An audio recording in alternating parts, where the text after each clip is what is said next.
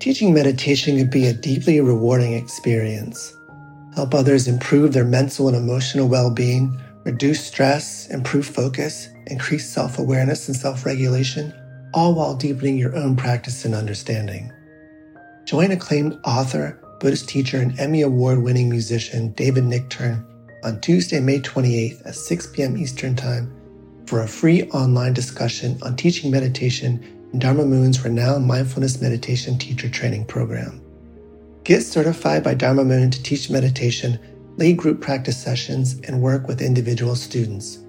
Visit dharmamoon.com slash be here now for more info and to reserve your spot for the free online event with David Nichtern on May 28th.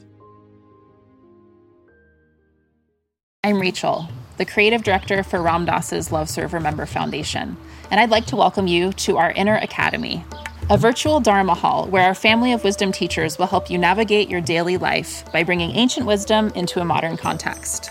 With over 200 hours of audio and video teachings, meditations, and practices from teachers like Ram Dass, Krishna Das, Sharon Salzberg, Jack Kornfield, Roshi Joan Halifax, Joseph Goldstein, and many more, the Inner Academy is your core resource for finding balance, presence, and navigating the ups and downs of your daily life. The Inner Academy has guidance for every step of your journey.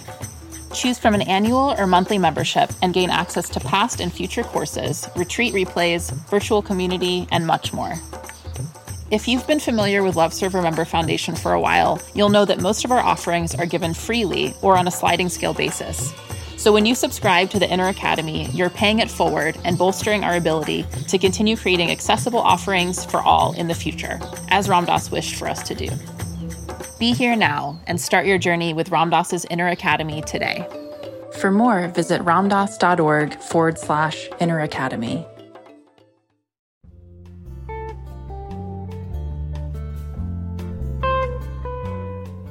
Welcome to Dale Borglum's Healing at the Edge. We are very happy to share with you Dale's profound insight and open heart. Please go to BeHereNowNetwork.com slash Dale to support this podcast. Often before we begin practice, we cultivate motivation. Practice is difficult. Meditation will uncover places that are unpleasant to be with. Arrogance, cowardice, agitation, boredom, all things that we're not really that fond of looking at. So that it's really useful to have a strong motivation to carry us through those times. The way we cultivate motivation is often contemplating these four mind turning truths. And the first one is you're going to die and you don't know when. And I've been really struck that this is a contemplation that everybody is going through now. And some people are dealing with it a lot better than other people are. But this fact that you're going to die and you don't know when, there is this unknown, I mean, unseen virus that's so small you can't see it without an electron microscope. So that people that have never really thought about practice and who are very busy denying death, all of a sudden there is this event going on all around the planet, actually, that is really shifting our relationship with our mortality, our ability to feel compassion, etc. So that can we begin to work with that truth? You're going to die, but you don't know when, not as something that is pulling us into anxiety and fear, but something that is inspiring us to begin to practice more and more, to be a warrior for peace and compassion and stability when we're in environments where very few other people are in that state of mind. When you go to the grocery store, even if you're just at home, to the extent that you or I can take this truth, you're going to die, but you don't know when, as a motivation for dropping down, being more centered, being more grounded, being more compassionate, we're doing a lot for all sentient beings.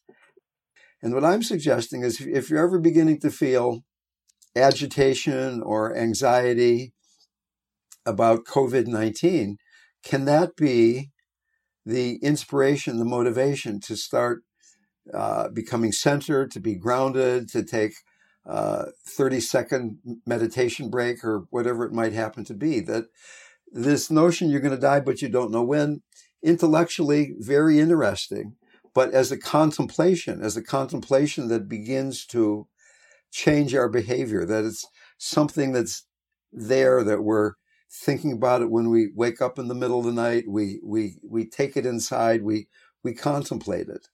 The second mind turning truth is that life is precious. That one pretty much follows from the first one. If you don't know how long you're going to be alive, how precious is it then to have this time together, to have your own life for as long as it lasts? The third and fourth ones are there is suffering that when we act with grasping, suffering arises.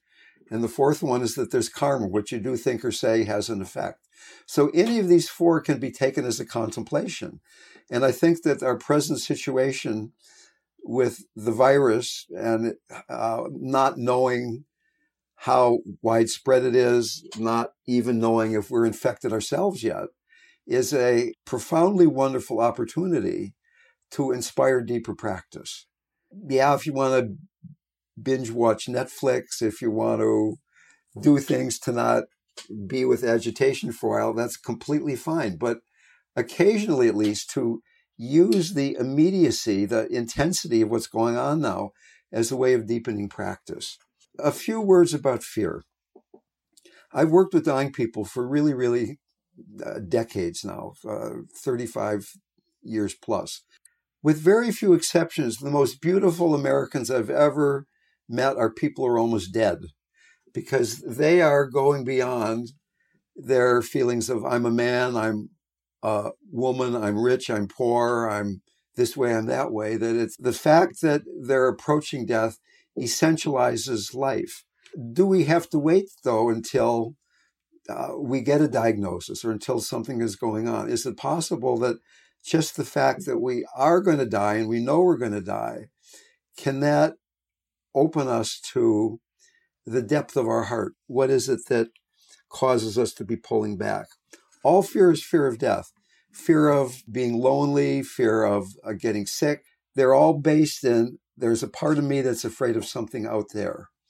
And that, that basic separation of there's me and there's something out there to be afraid of is fear of death. Can we begin to notice that desire to run away from being present? Because in the present, there is this fact that we're dying. We're going to die. We don't know when it's going to be.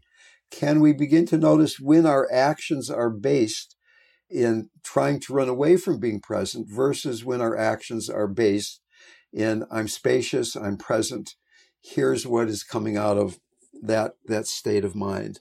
So there's this, this ongoing tension between the fixated stance of the ego structure and the groundless nature of being. And, and groundless in this particular case can even be translated in to we don't know when we're going to die. There's there's there's not this solidness that we can hold on to anymore. That each moment is dying into the next moment.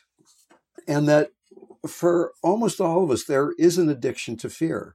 Holding on to fear and having fearful thoughts is in some way preferable to surrendering into it and falling into the abyss of the unknown, the abyss of uncertainty. Franklin Roosevelt famously said, The only thing we have to fear is fear itself. And I would suggest that's completely wrong. That in fact, this is such a wonderful opportunity because for all of us, I'm pretty sure it's uncovering some fear. And we don't have to be afraid of the fear. We can begin to be aware of it. Fear is really the deepest of all emotions. Fear is that place where we're caught in the delusion of separateness. We're not really separate. So that there's this great opportunity to go beyond separateness, to begin to inhabit the place where we don't die, the place where there is one consciousness.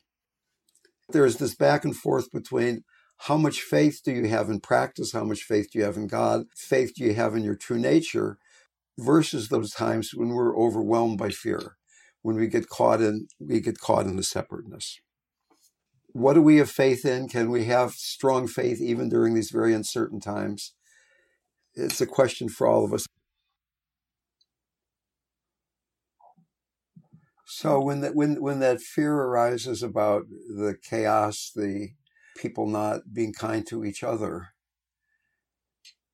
in that moment, is it possible then to realize I'm feeling ungrounded? I can take a few grounding breaths. I can I can drop down into my base. That mm-hmm. using anxiety as the motivating force to do practice. We don't know what's going to happen next. There's really no way of knowing.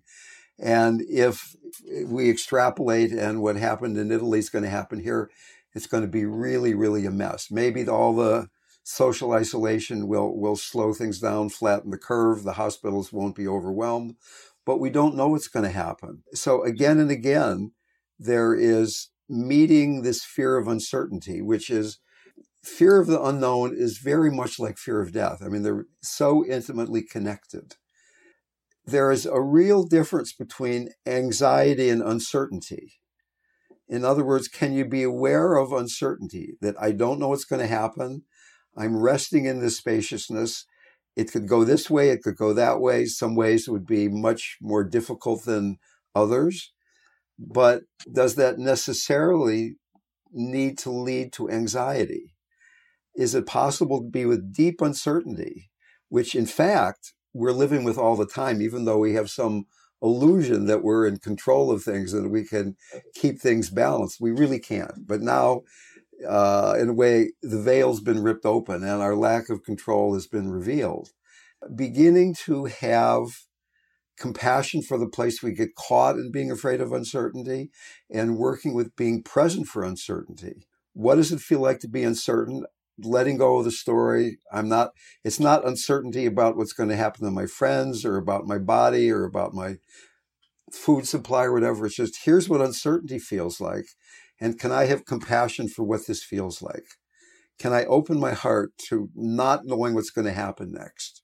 It's very challenging. We've gotten used to living with a background level of uncertainty, but all of a sudden now, because of the present circumstance, the background mm-hmm. level has gone up a couple of octaves, right? So the the the background uncertainty is a lot louder than than it usually is for a lot of people. That can be very uncentering, ungrounding, very disturbing, and it can be the impetus to say, okay, this is my opportunity to really deepen my practice. This is my opportunity to be with this part of myself that hasn't been clearly enough in focus that I've been able to ignore it all of my life. But now, if I do that, there might be a lot of trouble. How can I be with this level of uncertainty? How can I be with anxiety and open to it? Carl Jung said the psychological rule is that when an inner situation is not made conscious, it happens outside as fate. The psychological rule is that when an inner situation is not made conscious, it happens outside as fate. So let's say the inner situation is being anxious. If we're not conscious, he's, he's using psychological language rather than meditative language. If we're not aware of our anxiety, it's going to happen outside as fate. It's going to have to get loud enough that we eventually have to pay attention to it. Mm.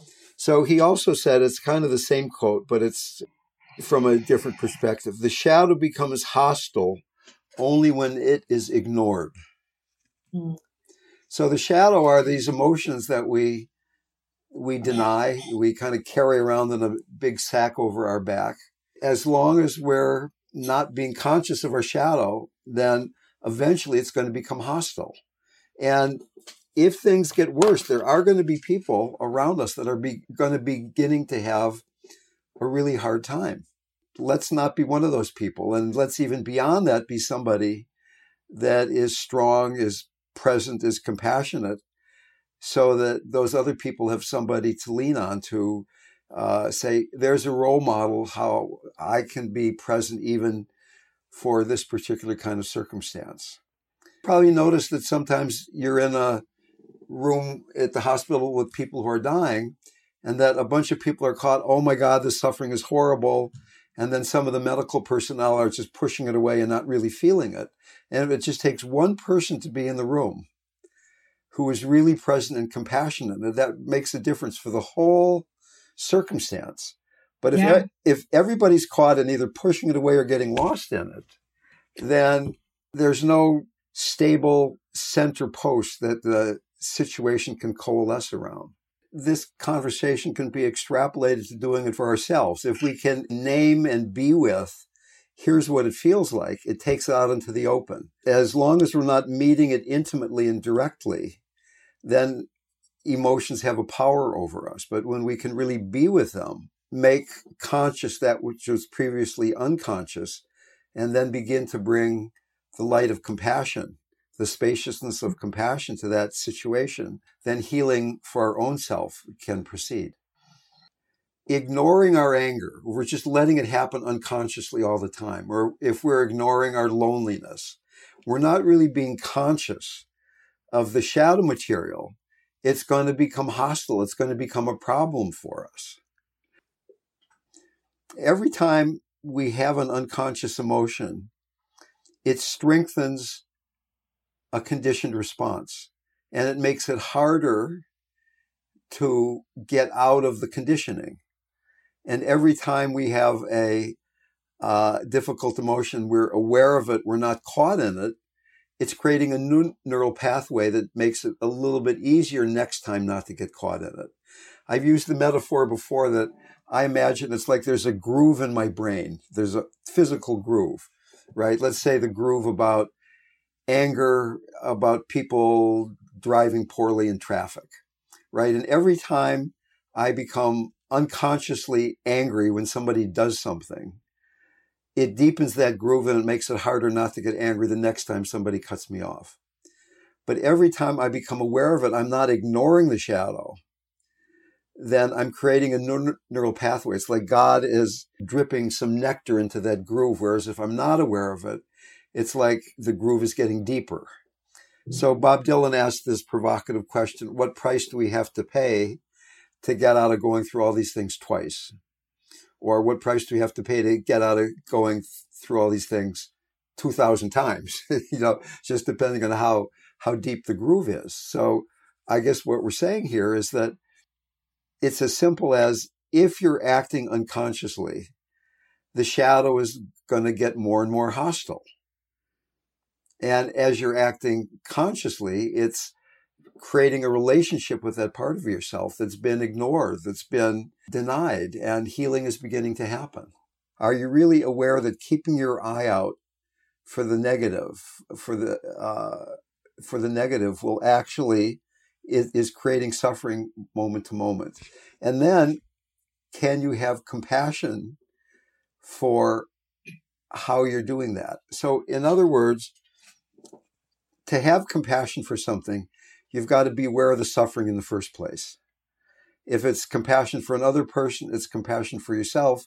You can't have compassion for yourself or another person until you're aware of, until you can actually feel what it's like to be experiencing that. And if you're willing to do that, then can you take the next step and let the heart be spacious? So, for instance, here's a practice we haven't talked about for really, really a long time. It's called compassionate abiding. It's a practice that takes one breath. It's one breath long. Basically, if you notice that you're you're caught in something and you'd like to open your heart to it, you locate how you're holding it in your body and you breathe in awareness to that part of your body. And as you breathe out, you breathe out spaciousness and softness. You breathe in awareness to that place you breathe out softness. Now, it's called compassionate abiding, and you notice I never mentioned compassion. But somatically, softening in the body is the equivalent of compassion in the mind. So that you're, you're holding some tension. You're holding tension in your shoulders or in your face or in your belly. And you just notice, I'm feeling, I'm caught in suffering now. I, I, I'm caught. Can I breathe into that what does this actually feel like? And in the out breath, feel softness. And I remember this thing that happened to me a few years ago where I, it was the summer. I'm living here in the suburbs, out in almost in the country. And I had a really busy morning in my office. There was a lot of phone calls, people are dying, a lot of emails. Uh, I decide I'm going to drive into town, get my mail at the post office. So I, I parked my car in the post office and I'm walking from my car to the post office. It's maybe a 20 second walk, 30 second walk. And as I'm walking, I can feel that I'm still at my desk. There's all those emails, there's all those text messages. There's tension in my shoulders. So I said, okay, compassionate abiding. I breathed in awareness to what it felt like in my shoulders. I breathed out softness into my shoulders. And all of a sudden, I could feel the summer sun on my head and on my face.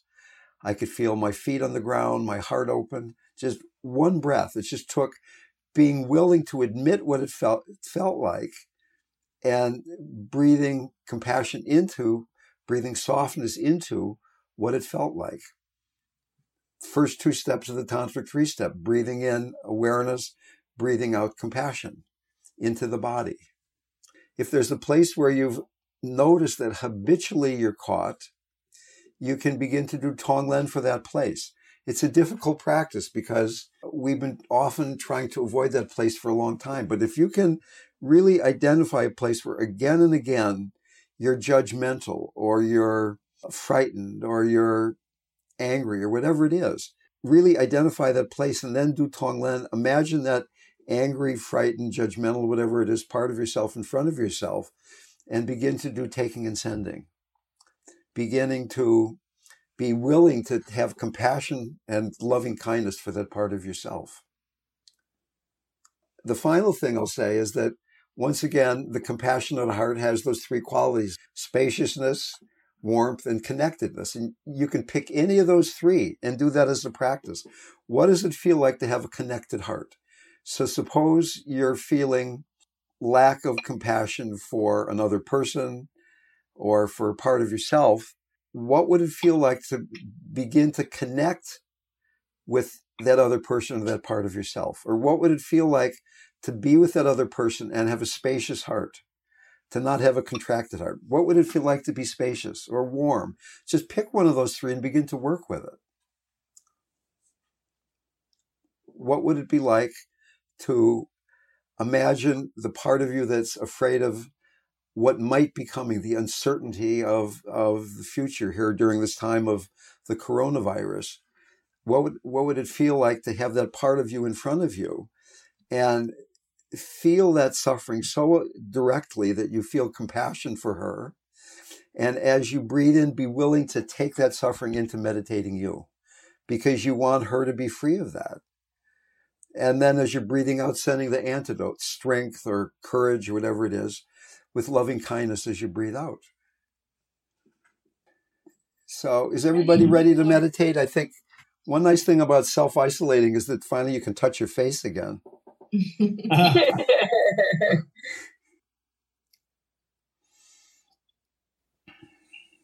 Please begin by examining what it means to you to look at the truth you're going to die, but you don't know when. When you think about that, does fear arise? Does it turn your mind to want to go beyond that fear, to heal the fear?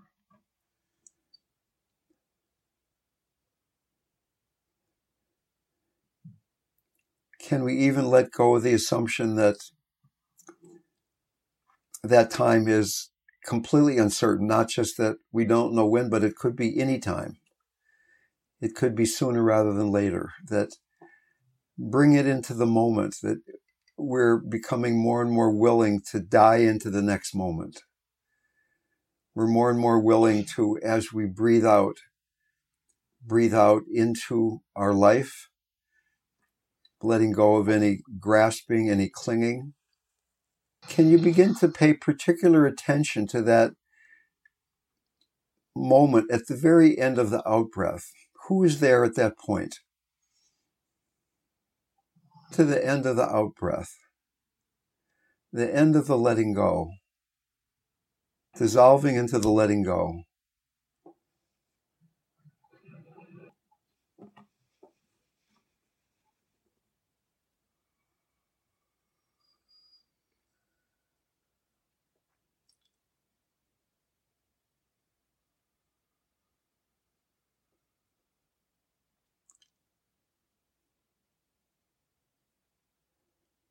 And with this motivation, this dying into the present, can we begin to invoke that which gives us faith to surrender in this way.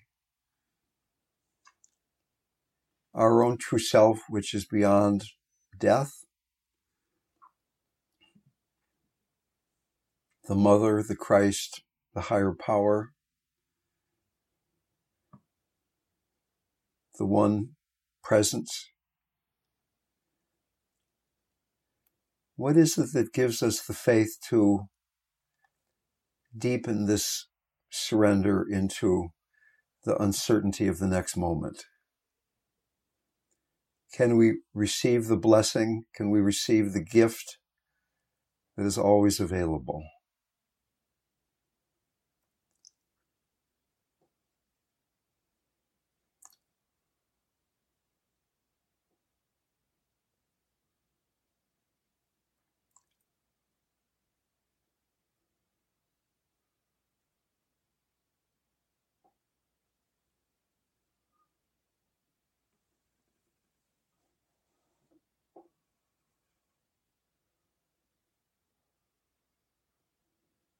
So, in each moment, there is some balance between faith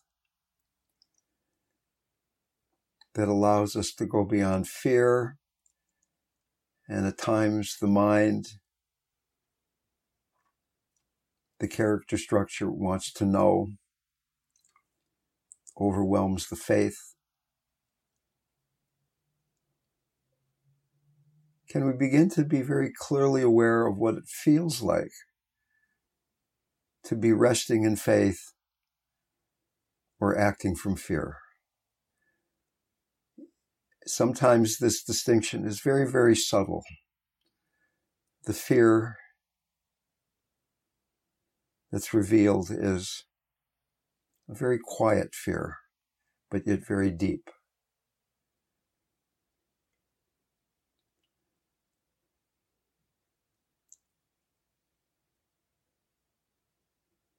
Letting this invocation, letting our trust deepen and deepen.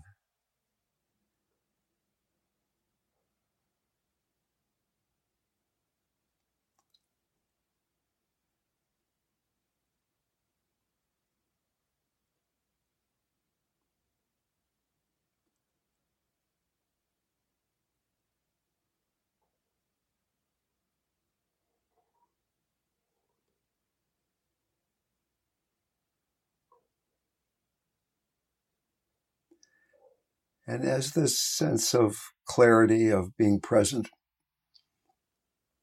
deepens, it becomes a foundation for opening the heart. Can we have compassion for those moments in which that subtle fear arises? Compassion truly being born in that simple moment we notice we've been lost for a few seconds or longer in that moment, can we come back to being present with great kindness toward ourselves, with mercy? Mercy for that place that has dragged us around so, so many times during our lives.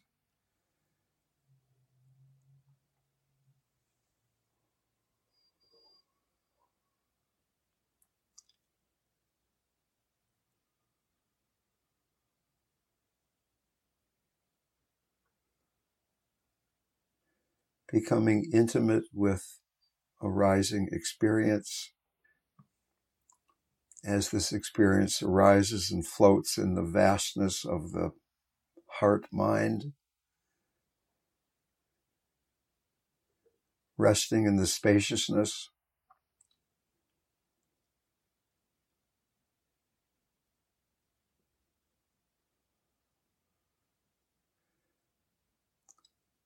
compassion for experience doesn't necessarily mean being sweet or nice, but allowing anything to arise and remaining spacious, boundless.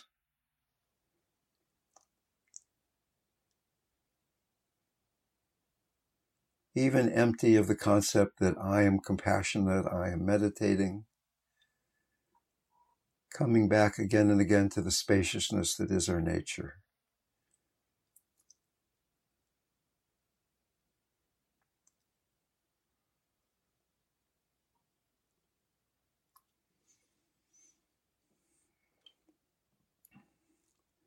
Realizing that this spaciousness is truly vast enough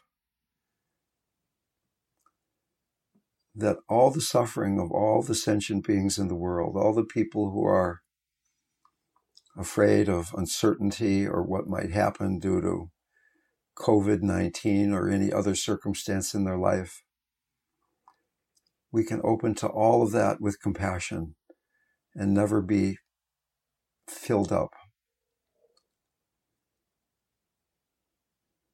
That the suffering doesn't begin to touch the boundaryless nature of the heart.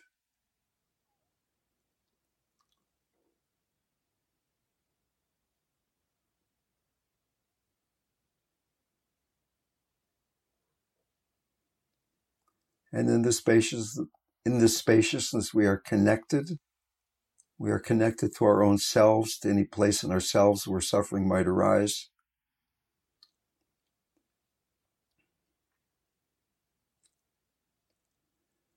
We're connected to all other beings without the need to separate or push away.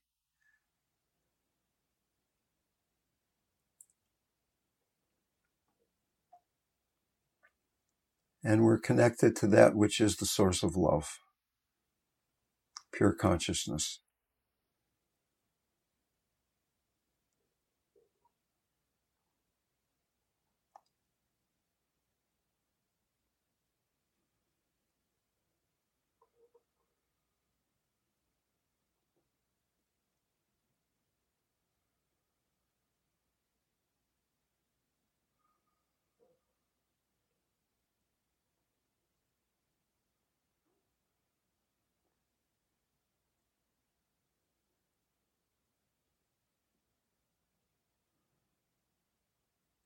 Experience arising and floating freely in this vast sky like heart. That which we invoke, no different from our own true self.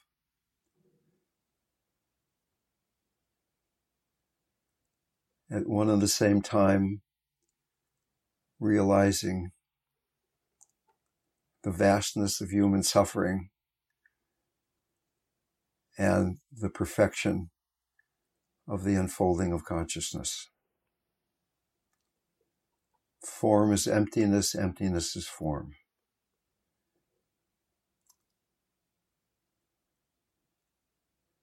Finding that razor sharp balance between being open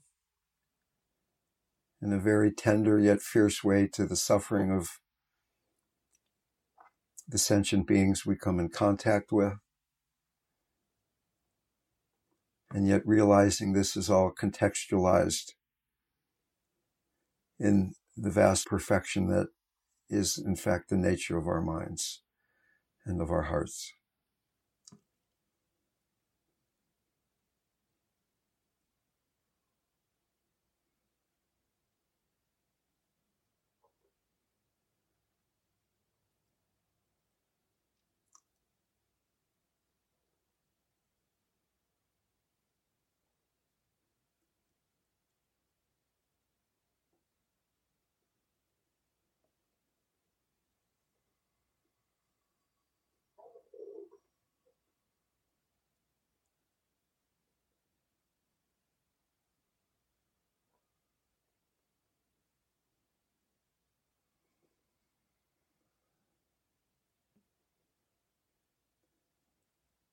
May all beings be free from suffering.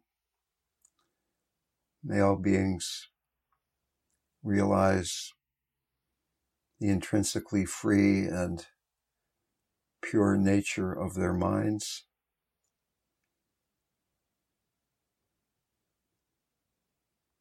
May all beings find a joy that transcends happiness and sadness.